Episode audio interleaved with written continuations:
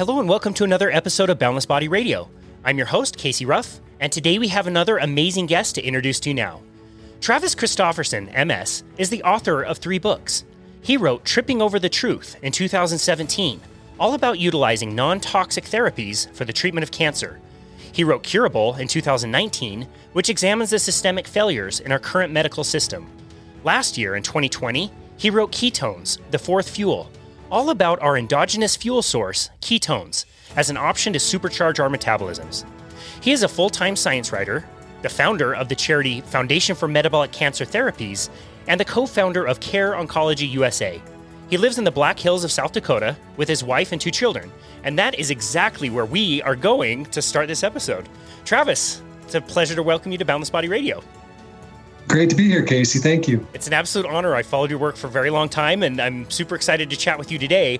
I was a little surprised by the reason that you are in South Dakota. You told me this via email, and I was absolutely blown away. Can you tell the listener a little bit about the reason why you're in uh, the, the location of the world that you are? Yeah, so, well, the, I, step back one bit. I, I met my wife here. Um, we were both going to the school of mines, uh, South Dakota School of Mines and Technology in Rapid City and we graduated and you know we set all these options of things to do. And she graduated as a chemist. And so the first thing that fell in her lap was uh, they were repurposing the homestake gold mine up in deadwood south dakota into an underground physics lab. So it's close to a mile underground and and they you know go down a single shaft and they they retooled it into this this underground physics lab. And she got offered a position up there so that's why we stayed and that's what you know she's been doing ever since. So why does the lab have to be so far underground? So what they're doing is her project i'll give you the physics 101 version that i kind of understand. Please. so, yeah so if you go back go back 14 billion years and the big bang and there's equal parts of matter and antimatter created all at once instantaneously and according to the standard model of physics, all of the matter and antimatter should have collided and annihilated itself. But as we know, there's a sliver of matter that remained. And, and there's, according to the standard model of physics, there's no explanation for why this happened. Should, we shouldn't be here. There should be no material in the universe. Wow. And so, fast forward, our back early 20th century, an Italian physicist came up with, um, named came up with this theoretical explanation for that would introduce this sort of asymmetry in material that would allow for this to occur. And uh, that's her project. It's called the Majorana Project. They're looking for this a single event called neutrinoless double beta decay, and it, it, it just astonishingly rare event. It's like one in a trillion chance they'll see it. So they scale this experiment up into these huge vats and detectors, and look for the single event happening in, in germanium. And if they can detect that, then it would rewrite this the whole rule book of physics, and, and the standard model would be have to be rearranged. So it's one of these massive, you know, international huge budget experiments that, that they're doing up there. That's amazing. Is that the same thing? I've maybe seen this on uh, like Cosmos or something. Um, it's a big room with a lot of lights and it's it's in a liquid. Is that is that what that is? That is actually called Lux. That that's in the same deep underground lab up at Homestake. That's looking for dark matter. Ah, gotcha. so there are two separate experiments. The dark matter one, right? Same kind of thing. You're looking for this vanishingly small event in this huge vat. I think it's liquid argon or something like that.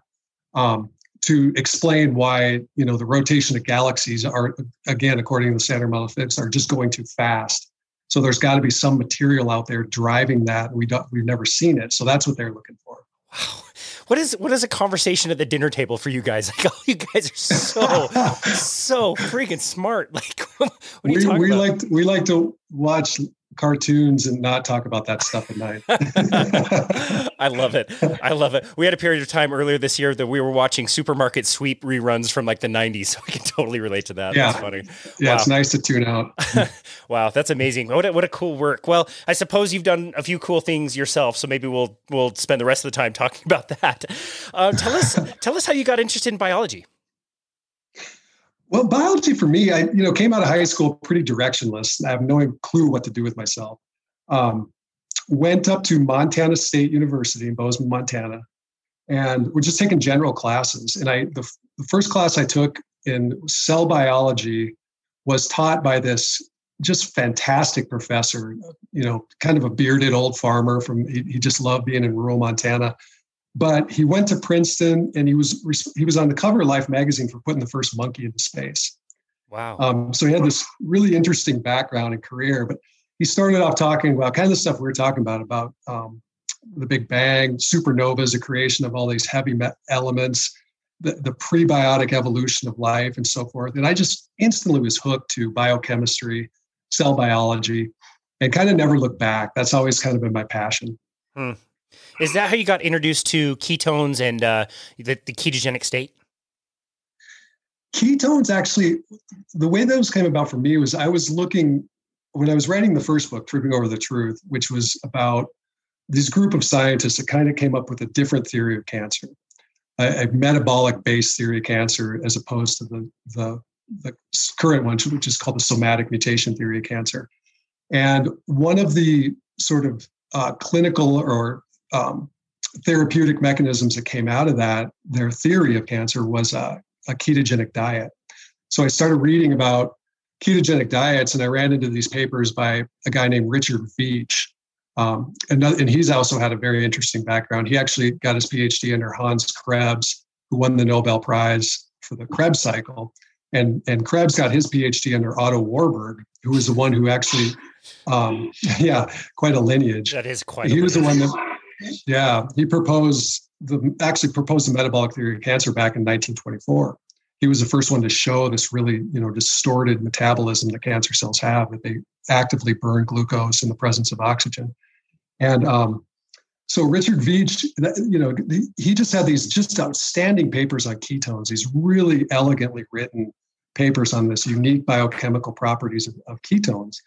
And that's what caught me at first. They, they have these just astonishing properties especially beta hydroxybutyrate where they they're just imbued with more energy. So per two carbon unit compared to glucose, there's more energy in beta hydroxybutyrate.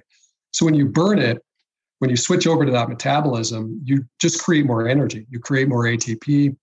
Um, and the spin off of that is it change sort of changes the way your electron transport chain works. And you produce much, your cell produces fewer free radicals. So there's, there's a really dramatic alteration in the way the cell functions under this fuel source. And it, you know, it's been marginalized throughout the 20th century, and, and we've known about ketone metabolism since back in, in, the early 20s. It was the ketogenic diet was actually the standard of care for pediatric epilepsy, and then for some reason it just became discarded and became kind of perverted in this version of a pathological form of metabolism because it became associated with diabetic ketoacidosis. Mm. And so people thought being in ketosis from fasting or any other mechanism was actually a dangerous state. And then you kind of see the history shift. Gary Taubes started writing books. Fat became less and less demonized. Richard Veech's papers came out. And now it's, you know, it's exploded into this potentially incredibly therapeutic state for a vast array of diseases. Mm. I, I, look back on some of the textbooks that I got that discuss nutrition, and they talk about the, the pathways of ketosis, and it's there, and they talk about like some of the things that could be viewed as as benefits, but then yeah, it, it, they don't they don't go much further than that. It's almost like I, I, don't know if it was like actively suppressed or if it's just. Do you think it was like hidden in plain sight? Like what? How, why did that information not reach the masses sooner? Yeah, that that's a great great question. I look back at my biochemistry book from '95, and they had it. It was actually written by Albert Lehninger, the guy that discovered mitochondria. And he just there was a short sentence on ketosis about how you enter this state if you're fasting or, or eating reduced calorie diets, and people should be monitored because they could enter ketoacidosis. And you know we know that's not even remotely true now. That a perfectly healthy person under that state is fine you know and they knew that you could you know therapeutic fasting was really popular in the 50s 60s and so they would fast people with obesity for months on end. And and the, back in the 60s the longest fast ever recorded was 385 di- days by a scottish man and he was fine. There was zero problems never entered ketoacidosis. So i have no idea why it got changed into this uh, version of being, you know, this kind of pathological state. It just doesn't make any sense. Wow. So, and, and, just to clarify, like for ketoacidosis, and I think I think people get super confused about this. And again, I'm not sure if this is on purpose or not, but that can only happen to a type one diabetic. Is that correct? Right, type one, or I believe you know, really poorly controlled type two diabetics can can get there. But yeah, typically type one diabetics. Gotcha. Right. Okay. You mentioned some of those fasting studies. That has to include the Cahill study. Is that correct? Yeah, yeah, those are in there. Man, yeah, so that, good. Yeah, that that was in Cahill was the first one to really look at ketosis through a different lens. Like perhaps this is this kind of ele- elegant evolutionary adaptation to being without food. You know, it was certainly our ancestors had times of deprivation throughout our tenure. And um, he looked at it in this lens and he, he did this crazy experiment where they put catheters into the, the vein, the arteries and the veins of the kidneys, liver, and the brain. So the jugular and the carotid arteries. And had these patients, they were fasted for 40 days. He inserted those catheters and he measured the amount of ketones and glucose entering and exiting the, the organs. And the, the, men, the sort of the dilemma at that time is nobody could figure out how a human being could survive a fast because it was thought that the brain could only burn blood glucose. They knew it couldn't burn fatty acids. They can't get past the blood brain barrier. So they thought it could only burn glucose. And the brain is a huge metabolic sink. It accounts for about 20% of our basal metabolism. So when you do the math, a, a, human being should only be able to fast for 18 days before mm-hmm. they die. And they knew that wasn't true. So he was the first one to establish that, yeah, once you convert over to ketosis, the brain will switch to burning ketones. About two thirds of the of the energy will be supplied by ketones. Mm. Uh, yeah, I just love those graphs that he put together and shows the percentages of you know your fuel source coming from you know the different sources and how the different organs all convert over to to using ketones until it gets to like the very end and it's just like red blood cells and part of the kidneys basically are the only things using glucose. What an amazing study! I mean, ethically, could could they even do that study again today if they wanted to? I doubt it. Yeah, no, IRB committees now are so much more um, less permissive than they used to be in the past. No, those days you could get away, you know, with anything. Mm. I, I, was just, in fact, I was just chatting about another to somebody else about another procedure that, you know, the, the I don't know if you're aware of fecal transplants. Yeah, absolutely. But um, yeah, they they had a hard time getting established, but they've actually been known since 1958. And um, the doctor that did it, he did it on four patients with dysentery. He just did it and can you imagine that today? If you no. and that was before the, there was nothing known about it. It was just thought that you know that feces was completely pathological. There's nothing good in it, and he just had a hunch that well maybe it's got something to do with gut bacteria. You know the microbiome wasn't even known back then. Maybe I should just try this, and he did, and it cured these four patients. And then that was also kind of forgotten until pretty fairly recently. But yeah, in those days doctors could get away with almost anything. That's crazy. I mean that's a that's a big cornerstone of your second book curable is that correct? Yeah yeah i tell the story of the fecal transplant just it's so interesting. That that book looks at really the, kind of why the, the inefficiencies in modern in healthcare today hmm. why it's um why it's so inefficient. And one of the things we do is we we don't capitalize on these extremely valuable but dirt cheap therapies like fecal transplants, fasting, those kind of things. Wow, so crazy! It just blows my mind.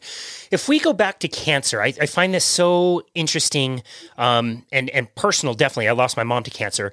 Um, can you can you tell us what cancer is? Like how how we should think about different cancers? Are there different types of cancer, or is you know kidney cancer the same as pancreatic cancer? Are they are they different? or Are they the same? Well, that okay, that that's a, a fantastic question that's still being unraveled, and the the history of that that's a very that's the most interesting question to me is what is it that cancer is? Why why does it occur? What causes it? What drives it? And that is still you know that that science is still being worked out. Um, it was thought it was worked out in 1976. There's a seminal group of experiments by Harold Varmus and Michael Bishop that established that cancer was caused by mutations to DNA. And this kicked off the somatic mutation theory of cancer that certain mutations to certain genes rewire the cellular functionality towards unproliferated growth. And this ushered in the era of targeted therapies. No one really ever looked back. Before that, there was competing theories. There was Warburg's metabolic theory, there was a viral theory.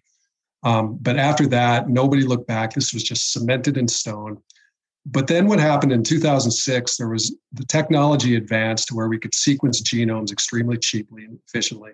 And there was a project launched called the Cancer Genome Atlas. And the goal of this was to sequence the genomes of all different types of cancer and identify the signature of mutations that was driving it, right? So prostate, lung, all of these.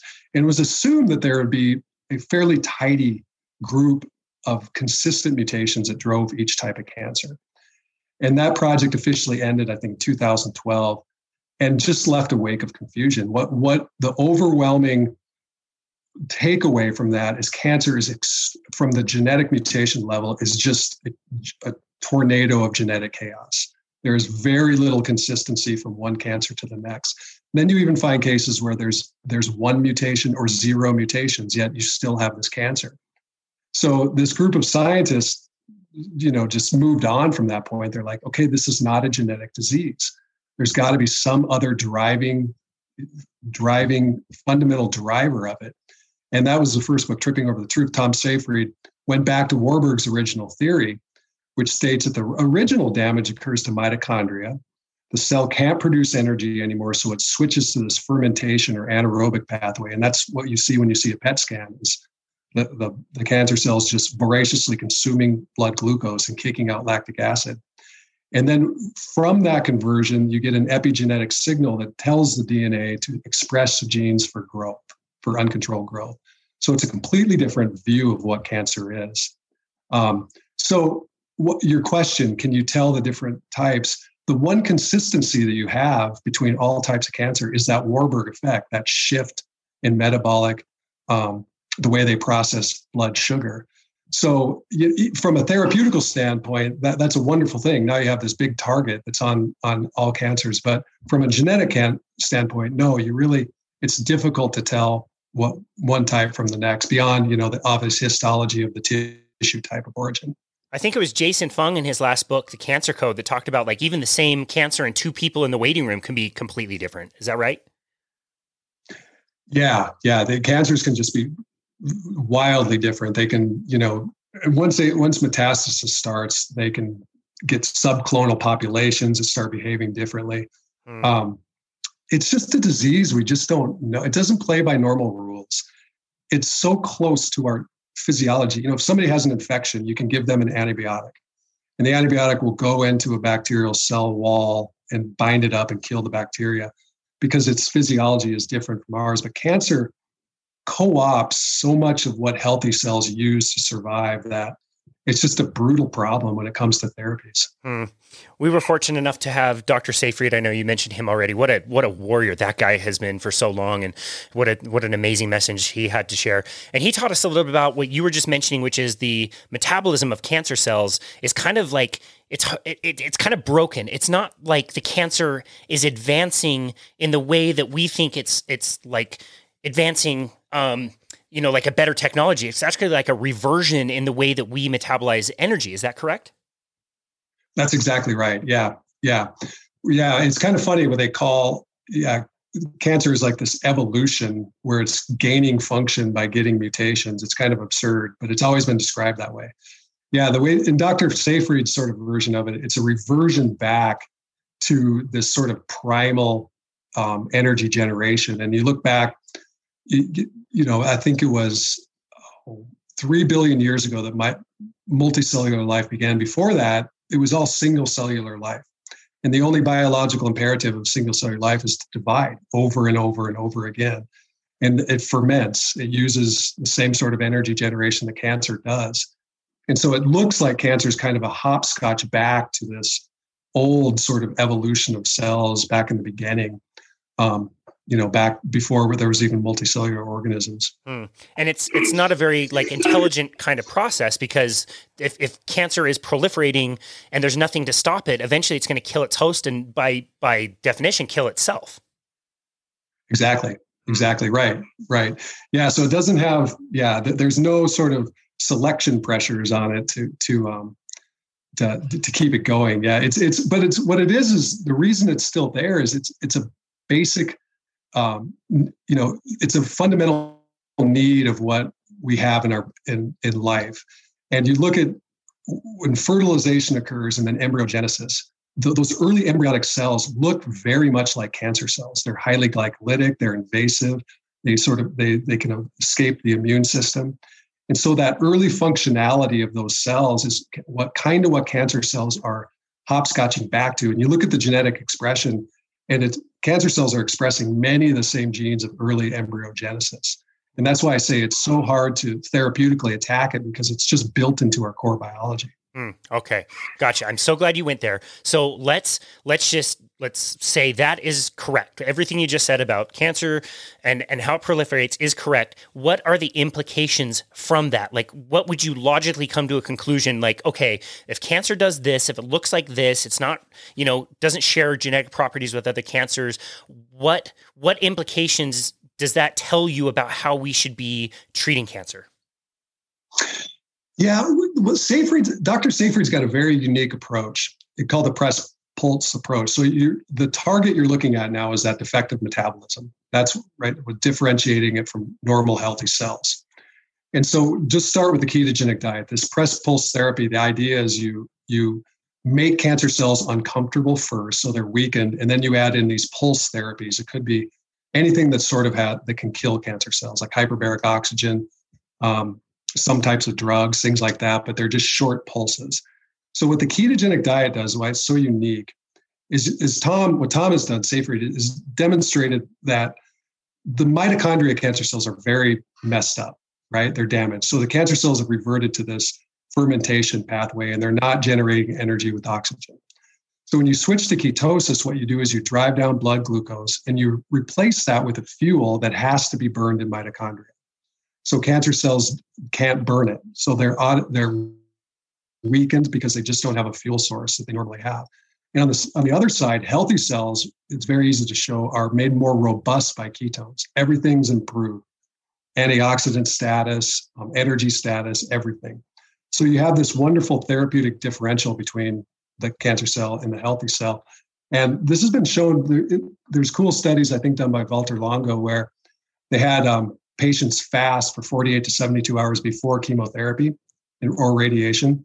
And the, the amount of side effects that they experience, objective ones, like you know, the number of times they might vomit or mouth sores, were just dramatically reduced.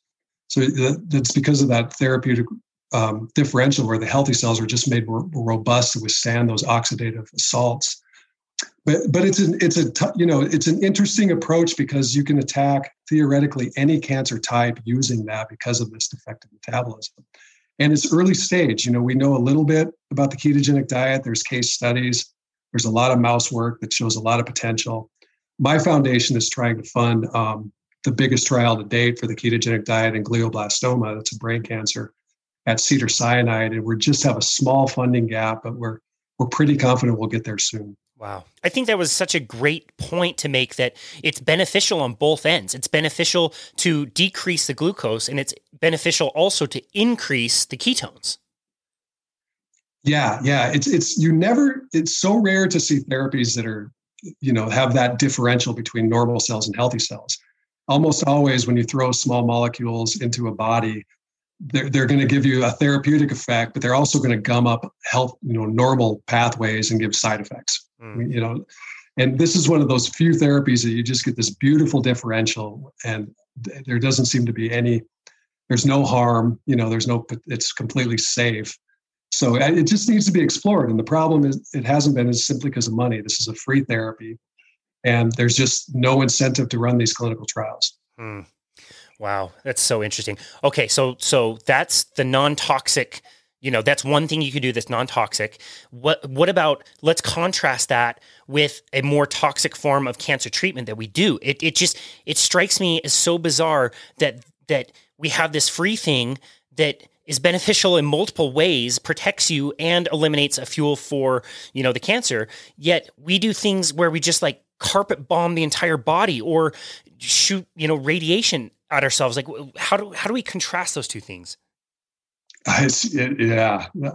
Well, when you when you read the history of medicine, you you will just be just it's a, it's impossible to not be astonished how bad it can go, right? How long things can go on that are unnecessary. and how long it takes to replace them. And, and so, if you could show, for example, that a ketogenic diet with, say, hyperbaric oxygen was better than radiation, first thing is it's going to be brutally hard to conduct that clinical trial because you're asking patients to forego standard of care, and most oncologists won't even do that. They'll say, "No, I'm not going to put my patient in that situation."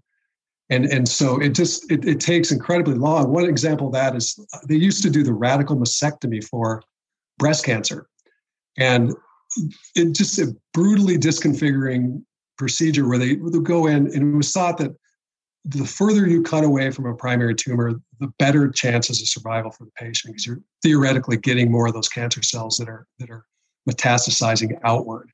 So they would cut out ribs, collarbones, the muscles of the pectoris, um, all the lymph nodes of the neck. And this, you know, these women's shoulders were caved in. They, they would take years of recovery, lymphedema, their arms would swell. And this was based nothing more than pretty much the intuition of the cancer surgeons. This went on until the for 100 years almost until the 1980s when a few surgeons started saying, I don't think this is necessary. I think, you know, simple mastectomy or a lumpectomy might have the same result.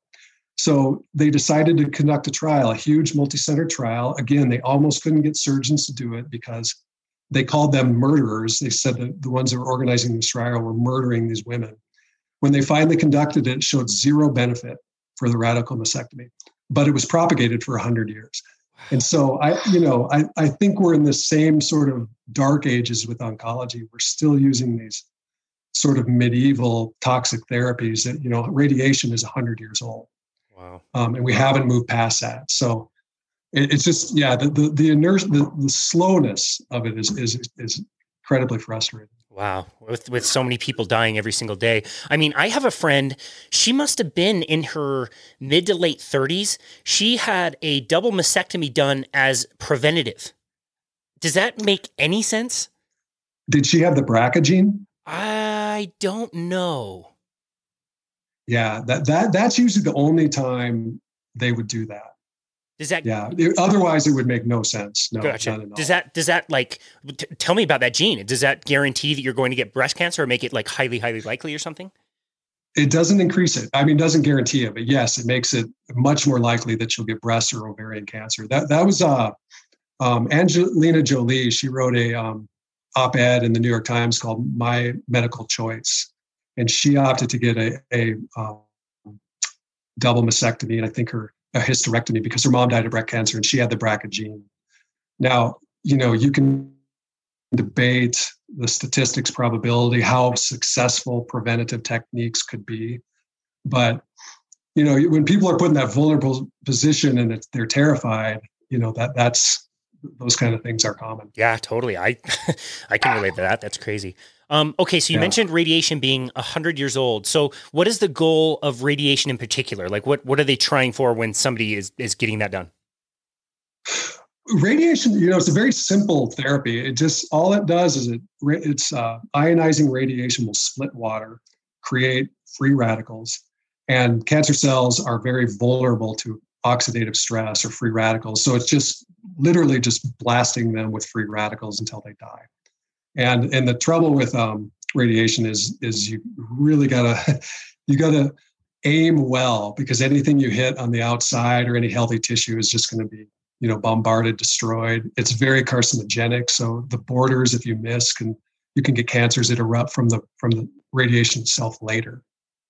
Wow that that that stat right there just i didn't i didn't I learned that recently, and that blows my mind that you're using something to treat cancer, but it can also cause more cancer down the road. yeah, and that goes for all the you know the traditional chemotherapy. Same thing. When you treat, even successfully treat for Hodgkin's or you know childhood leukemia, those kids, those people down the road have hugely increased chances of other types of cancer. Wow, interesting. And then what about chemotherapy? When when did that kind of come about, and how has that evolved over time? The original chemotherapy, pretty pretty interesting story. It came in World War II, and it was a long-standing dream to get a chemotherapeutic agent because prior to that, all all they had was surgery and radiation. So this idea of you know a, a medicine that could flow throughout the body and attack cancer was this long-standing dream, and all they knew about cancer at that point was it was uncontrolled pathological cell division. So that's all they could really target was dividing cells. And th- so in World War II, the, the Allies had forces in Bari Harbor in uh, Italy. And it was thought that the Luftwaffe, the German Air Force, was, stre- was stretched too thin to see them and attack them, but they actually did. They attacked them, dropped bombs, blew up the U.S. Harvey um, ship, which contained, I think, 120,000 pounds of mustard gas. Wow. And that spread out all over the harbor, all over the troops, the town. It killed about a thousand people. The the uh, medical staff flew over from the states, grabbed tissue samples, brought them back. And what they noticed when they brought them back was the lymphoid tissue was depleted. So the white blood cells and lymph nodes and the bone marrow was was gone. Then they got this crazy idea. Well, that's what lymphoma is: is uncontrolled white blood cell growth. Maybe this could be a chemotherapeutic agent. And so they injected people with mustard gas, and that was the first chemotherapy agent. And they were able to induce these sort of flickering remissions, but you know they didn't hold. The cancer always came back. But that that established the you know the therapeutic route were these extraordinarily toxic molecules that would go in and just target cell division. They didn't use mustard gas for very long, but the ones that came after were, were very similar. They would lock up DNA, prevent cell division, come in with these you know litany of side effects and that that went on until the late 70s they pushed and pushed and pushed with these handful of chemotherapeutic drugs they had until it just got too too hard to watch. They tried to cure every cancer with them and just were killing the patients before they were even touching the cancer. Wow crazy. So how has that evolved over time? Like is is chemotherapy more i mean obviously it's it's, it's you know better than it used to be. Are, are, what what has the highest success ratio? Is it a combination of radiation and chemotherapy uh, adding a surgery to it? Does that improve things? Like where do we where do we see the most benefit from using a traditional you know arguably toxic kind of t- cancer treatment? Yeah it varies for every type of cancer. So the chemotherapies realize their potential pretty quick and they, they're very good as standard of care for a certain amount of cancers like testicular cancer hodgkin's disease um, childhood leukemias things like that.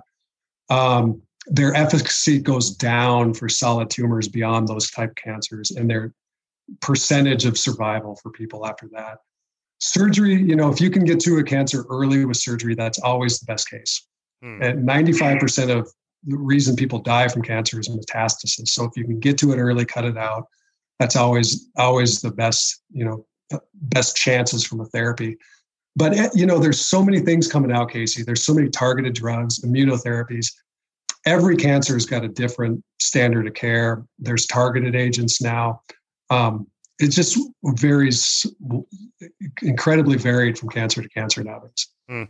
I've heard you talk about this in the past as well, um, and and I believe we talked about this with Dr. Seyfried. But isn't isn't the non toxic treatment? Couldn't that also be used as an adjunct to a more traditional um, treatment and and see some benefit there?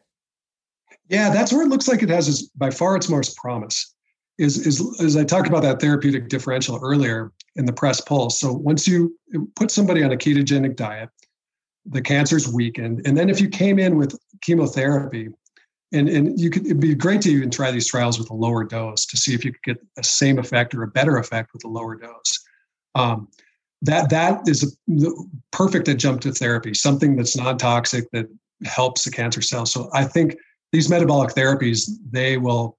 That's going to be their primary roles as adjunctive therapies. Mm so your opinion just just pure opinion do you foresee a world where we are talking about this a little bit more than we are today? Or are there is it just is it such an uphill climb too many powers that be too much money? Like is is is this ever going to come out and be more like common knowledge? I i believe so yeah. Since i got involved in this very few people were talking about it now there's entire conferences, there's entire departments for cancer metabolism. Um, Lou Cantley at Cornell Weill, he, he's involved in cancer metabolism. He's got a drug that he developed that actually they're using it in concert with the ketogenic diet now.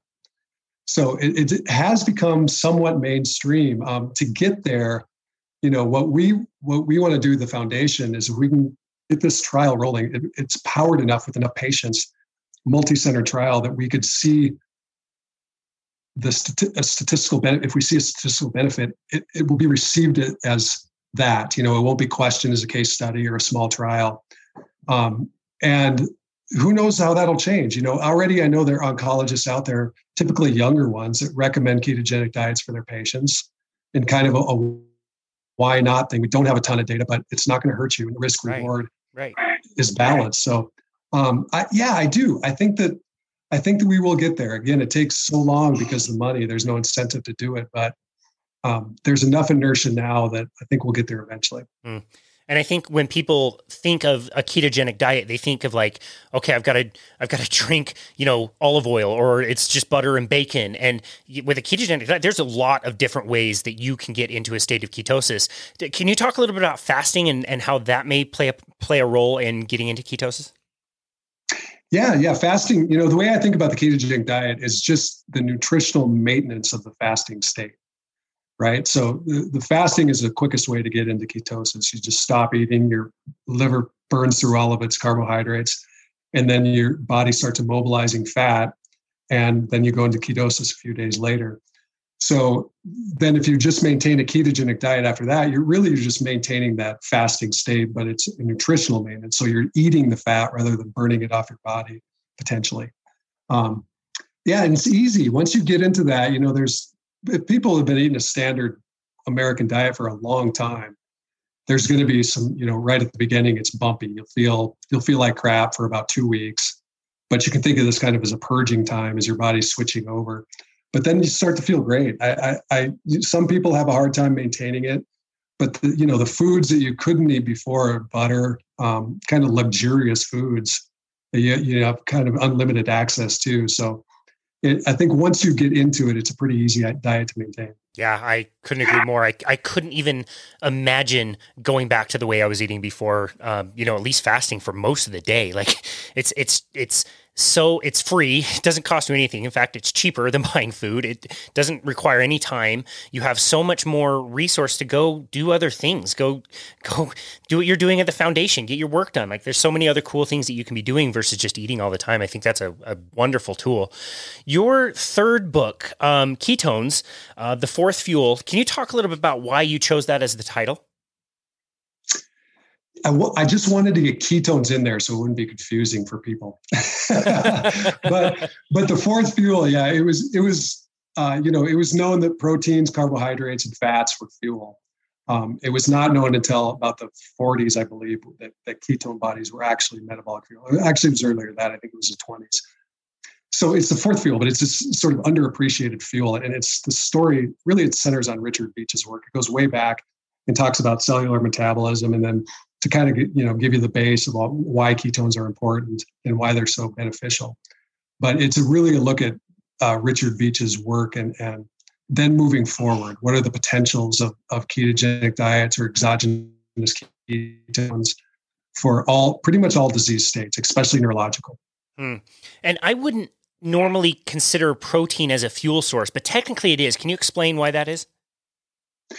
Yeah, protein. So when you eat protein, obviously you, you digest it down to its amino acids, and then amino acids can't be stored, right? Unlike fat and sugar. So they, they either have to be incorporated into proteins or they're burned as fuel. And they can be broken down and then enter as Krebs cycle intermediates and then be burned oxidatively. So yeah, proteins can be a fuel source. They can also go through gluconeogenesis and be converted back into glucose, and then glucose is burned. So they are a fuel source. Traditionally, we think of them as building blocks, right? So build proteins from them. But under certain states, if you eat a lot of protein, um, you'll you'll burn it as fuel. Hmm. You you mentioned supercharging the metabolism when you're in this type of a state, and I can certainly confirm that on a metabolic cart that I used for years and years, measuring people's resting metabolic rate. If they were eating in a certain way, their metabolic rates would be very high, like way higher than the standard kind of normal deviation that I would expect for somebody that was in their demographic, like age, height, weight, and gender. Can you explain why that is? So tell me a little bit about that. You you measured them while they were in ketosis and found a faster metabolism? Yeah, so so generally speaking, and this this took me a long time to wrap my head around. Like I, we'd hook people up to a metabolic analyzer, which is measuring people's breath, uh, you know, the volume and also the, the gas exchange, so oxygen in, uh, you know, carbon dioxide out, kind of thing. And I would I would you know do a test for somebody, and if you've been calorie depleted for a really long time, you've done a lot of diets, you do a lot of cardio, we would show pretty easily. Like yeah your metabolic rate is going to be really low. We need to you know work to kind of like increase this. We need to get you off the cardio eat more calories maybe do some strength training change their lifestyle a little bit. But this weird phenomenon would happen when you know fasting and keto was getting a little bit more popular. I remember one in particular where like the dude came in he his his standard metabolism should have been right around 2000 for a resting metabolic rate or the number of calories that he burned sitting in this really comfortable chair in a dark office. And the numbers came back, you know, 20, 30 minutes later is 2600. And I was like, wow, dude, like this is this is good. I mean, your metabolism certainly like ramped up. You need to eat 2600 calories to be able to maintain this. And he got a little exasperated and was like, dude, I what do you want me to eat? Like Twinkies and soda? Like I can't eat that many calories if I tried and it again it, it it it was so difficult to understand because I've always been told like unless you're eating at least your resting metabolic rate that number is going to drop. But it wasn't happening with these people. And and it you know a lot of you know Dr. Fung's work helped me understand that they were they were mobilizing more of their own stored fat. Thus they didn't need more of the exogenous you know they don't need food nearly as much. Yeah yeah. That's that's very interesting. And I'd be you know a little dubious about any one person because um, you just have a hard time drawing conclusions from any single metabolic entity, right? Sure. You want to do it with a group. Um, theoretically, you know, uh, when someone's in ketosis, they should be basal, their basal metabolism should be more efficient because they are. We we know you you burn need less oxygen to maintain the same amount of energy from ketones they're, they're more efficient fuel. So per unit oxygen, you'll generate more energy than with glucose. So that that's a little surprising. You know, it's it's it when when the exogenous ketones came out 2012 and the cycling teams found out about them right that's the british cycling team was the first one to get the ketone ester and that's the year they won i think nine gold medals started competing really high up in the tour de france and then all these other cycling teams caught on and started ordering ketone ester. Um, and uh, they say it's like one of the guys says it's like a miracle drink, and it just gives them this unprecedented ability to recover. It's not necessarily really dramatically performance enhancing, but like week three of the Tour de France, their heart rates are lower and they just have more, they're just recovered more. They're not as broken down. And biochemically, that makes sense, not just from a fuel perspective, but the fact that when you're in ketosis, you really produce fewer free radicals. Not only that, but you produce more glutathione. So the free radicals that are being produced, you can you, have an antioxidant capacity to mop those up. So you know when you're burning that many calories over what is a four week race, Tour de France, the oxid, how many free radicals you're generating is just crazy. Wow. And if you can quench that, then over time you could see why these guys are just in way, way better shape. Mm-hmm. And Veech did a study where they gave mice uh, an exogenous ketone, and then the other control mice didn't get it. And then they blasted them with radiation, measured the DNA damage in both mice, and there was a 50% reduction of DNA damage in the um, the mice that had the exogenous ketone. So its ability to you know to change metabolism uh, one of the the most astonishing things is this ability to quench free radicals hmm. Wow, that's super interesting. Tyler Hamilton talked about that in his book, The Secret Race, where he kind of exposed, you know, the U.S. Postal Team and all the doping that they were doing in a three-week race like the Tour de France. He said biologically, you should be losing two percent of your power for every single week. And so his point was like, you know, watch watch these guys on the very second to last day when they're doing a time trial, and they should be six percent less power output than their first one. And if they're not, you may be a little bit suspect that they're doing something. But yeah, he said the same thing about recovery. It was so important. That's why they all took testosterone. It wasn't necessarily for the performance per se. It was more for the recovery because yeah, it's just so brutal, and you're just accumulating so much waste product, like you talked about. That seems like a super important thing. Now they were using ketone esters. Is that what they all do now? Yeah, yeah, they make um, yes, exactly. They use uh, I think it's HVMN, Ketone Aid. Those are the companies that make. There's probably more now that make the ester, but um, that's originally what they were using. Who knows? They could be using other stuff, but I know they were placing huge orders, like two hundred thousand dollars. The stuff is pretty expensive, you know, before the Tour de France because they were afraid they wouldn't get it, and they knew, you know, what an advantage it had. Wow.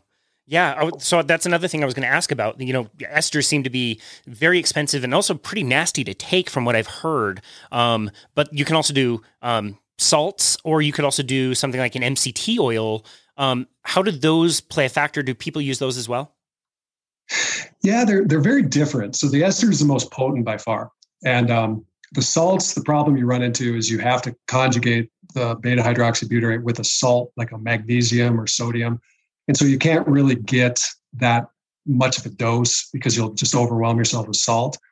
Um, MCT oil is the same thing. You can bump up ketones a little bit, but you know you're restricted by how much MCT oil you can get. It's, it can be pretty caustic on the GI tract if you overdo it. Um, so the ester kind of bypasses all those. It's a way you can bump up ketones kind of wherever you want to. You know, you, obviously you don't want to go too high, but you can get three, four, five millimolar um, pretty easy. Wow. But you're right; they taste they taste awful. They taste like rocket fuel. I think I think they're starting to get a little better, but um, you know they just taste very unnatural. wow, and it is interesting. I don't I don't think a lot of other fuels work this way. Correct me if I'm wrong, but w- with ketones, it's really supply driven, right? Like the more you get, the better. It's kind of like a, a, a linear thing, correct? You really do want to drive up those numbers if you want the the very best performance. I think performance wise, that makes perfect sense. Yeah. And I, am not sure the studies, you know, the performance studies they've done, uh, I think they were bumping it up to like 2.5 to 3 millimolar. And um, they did one that emulated the Tour de France. They had guys work out twice a day for three weeks and then do a time that one group was on the ketones and the other group was not. At the end of the three weeks, they had them do a time trial, and the guys on the ketones had 15% more output. And you know, in a race like the Tour de France, it's defined by a fraction of 1%. So that's a huge difference.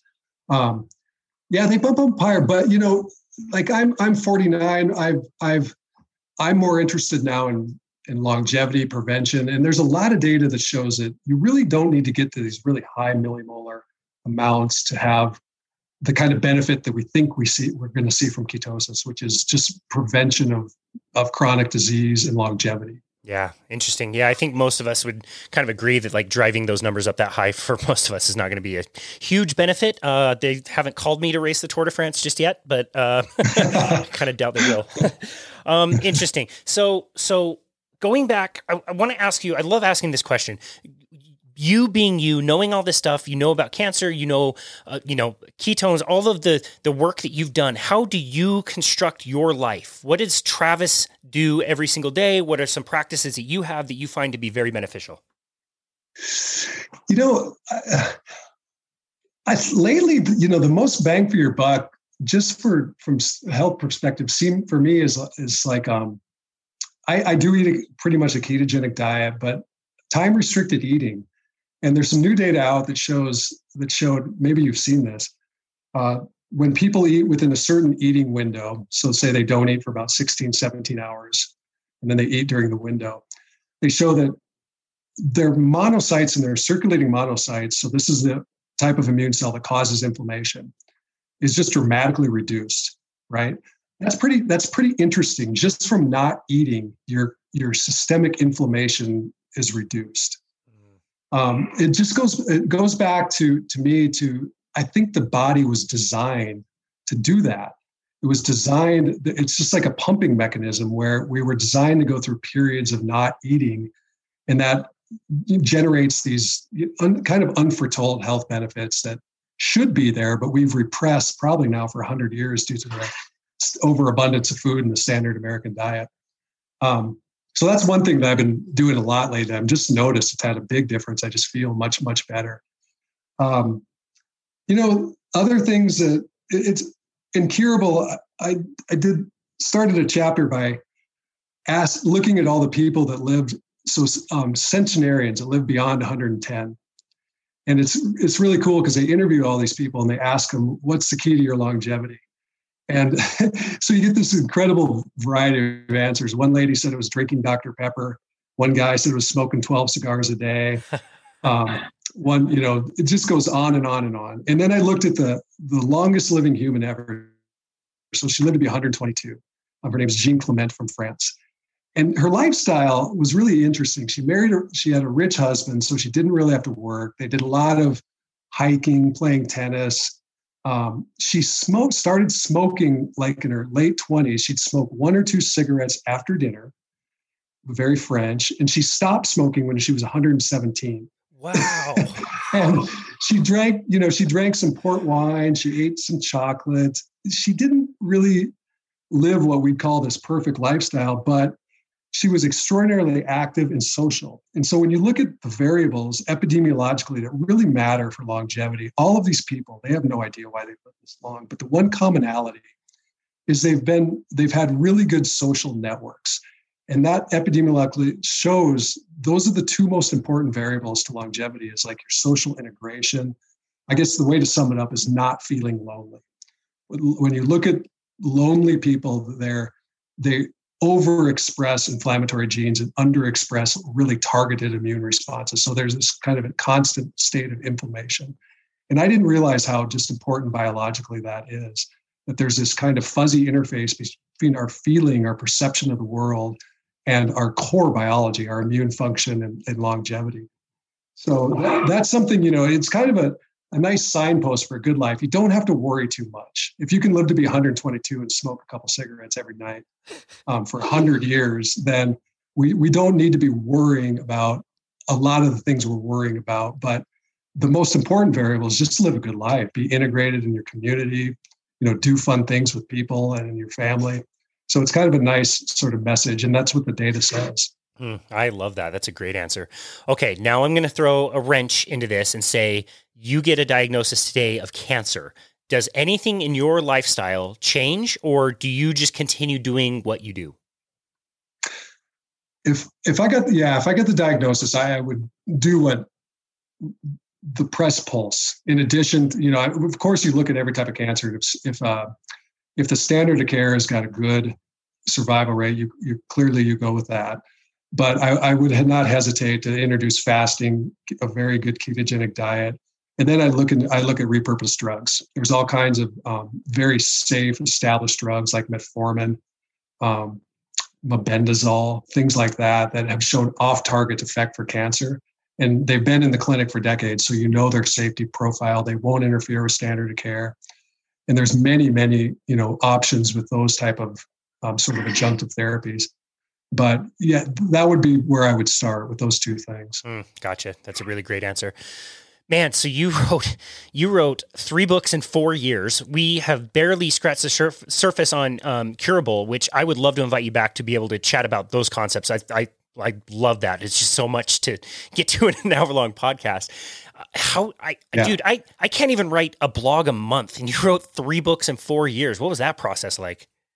it's a lot of sitting on the deck in the back, and uh, yeah, no, it's it's a frustrating process. I'm always kind of agitated when I'm writing books because I can't get them out of my head. Huh. So I try to get them done as fast as I can. Um, but I do, I love the process. You know, I've never it's just that creative energy is fun. But yeah, you definitely need breaks in between them. Mm, wow. Um, what are you working on for the future? the future, you know, the foundation is taking a lot of time right now. We got some exciting projects. Um, I'm just waiting to get inspired for the next book. We'll see what that is. I'm not sure yet. Mm. No, no rest for the weary. It sounds like. yeah, that's right. Wow, this has been a super interesting conversation. Um, I've again followed your work for a really long time, and I'm really excited to get you on. If you had to distill all of this down to one thing, I think you've already said it, but if you were to give the listener one simple tip from this conversation, what would that be? Yeah, I would go back to what I said earlier about not not worrying too much about the you know the stress, the worrying about um, getting everything just perfect, those type of things. Um, probably is more detrimental than getting them perfect if we even know what perfect is. So I think that's that's a good message for people. Is just you know those those things your grandma told you: get outside, have fun, don't worry too much. Those are really powerful messages. I love that. What a great way to end this conversation. Where would you like people to go to find you, connect with your work, and find your foundation? Uh, Foundation's got a website, the Foundation for Metabolic Cancer Therapies. And then, you know, I'm trying to stay more active on Twitter. I like, I actually like it. I know it's got bad, there's some bad sides to it too, but I, when you follow the right people, you just get, I just, the newsfeed fills up with pretty interesting things. I must be following the wrong people then. yeah. yeah, you got to do it. You got to do it carefully. I've, I've fallen into a few mind traps too. Oh man, if I get scrolling on Twitter, I just I get so mad within 30 seconds. I'm like, what am I doing? Like, I'm not gonna like start a fake fight on, on cyberspace with somebody I don't even know, but I always want to. I know. Yeah, it's I don't understand that. Yeah, I, apparently I, my eyes just gloss over, and I, am able to mentally just skip over that. But yeah, there's just a lot of unnecessary banter about BS. I don't I don't get it. Well, I'll have to go through your list of people that you follow and follow all of those people. I'm definitely not following the right people. Uh, Travis Christofferson, this is amazing. What a fun conversation. Thank you so much for everything that you do, for you know your work with the foundation. The books you've written are fantastic. I love the style that you wrote them in. It, it feels like a novel. Um, it's it's they're really engaging and great. And and yeah, I would recommend any of the listeners to definitely go check them out and, and follow you and your work and follow you on Twitter. And yeah, we're just so grateful for you and for taking the time to be on our show today. Thank you, Casey. Thank for everything you do too. Appreciate it. Well, thank you very much. And this has been another episode of Boundless Body Radio.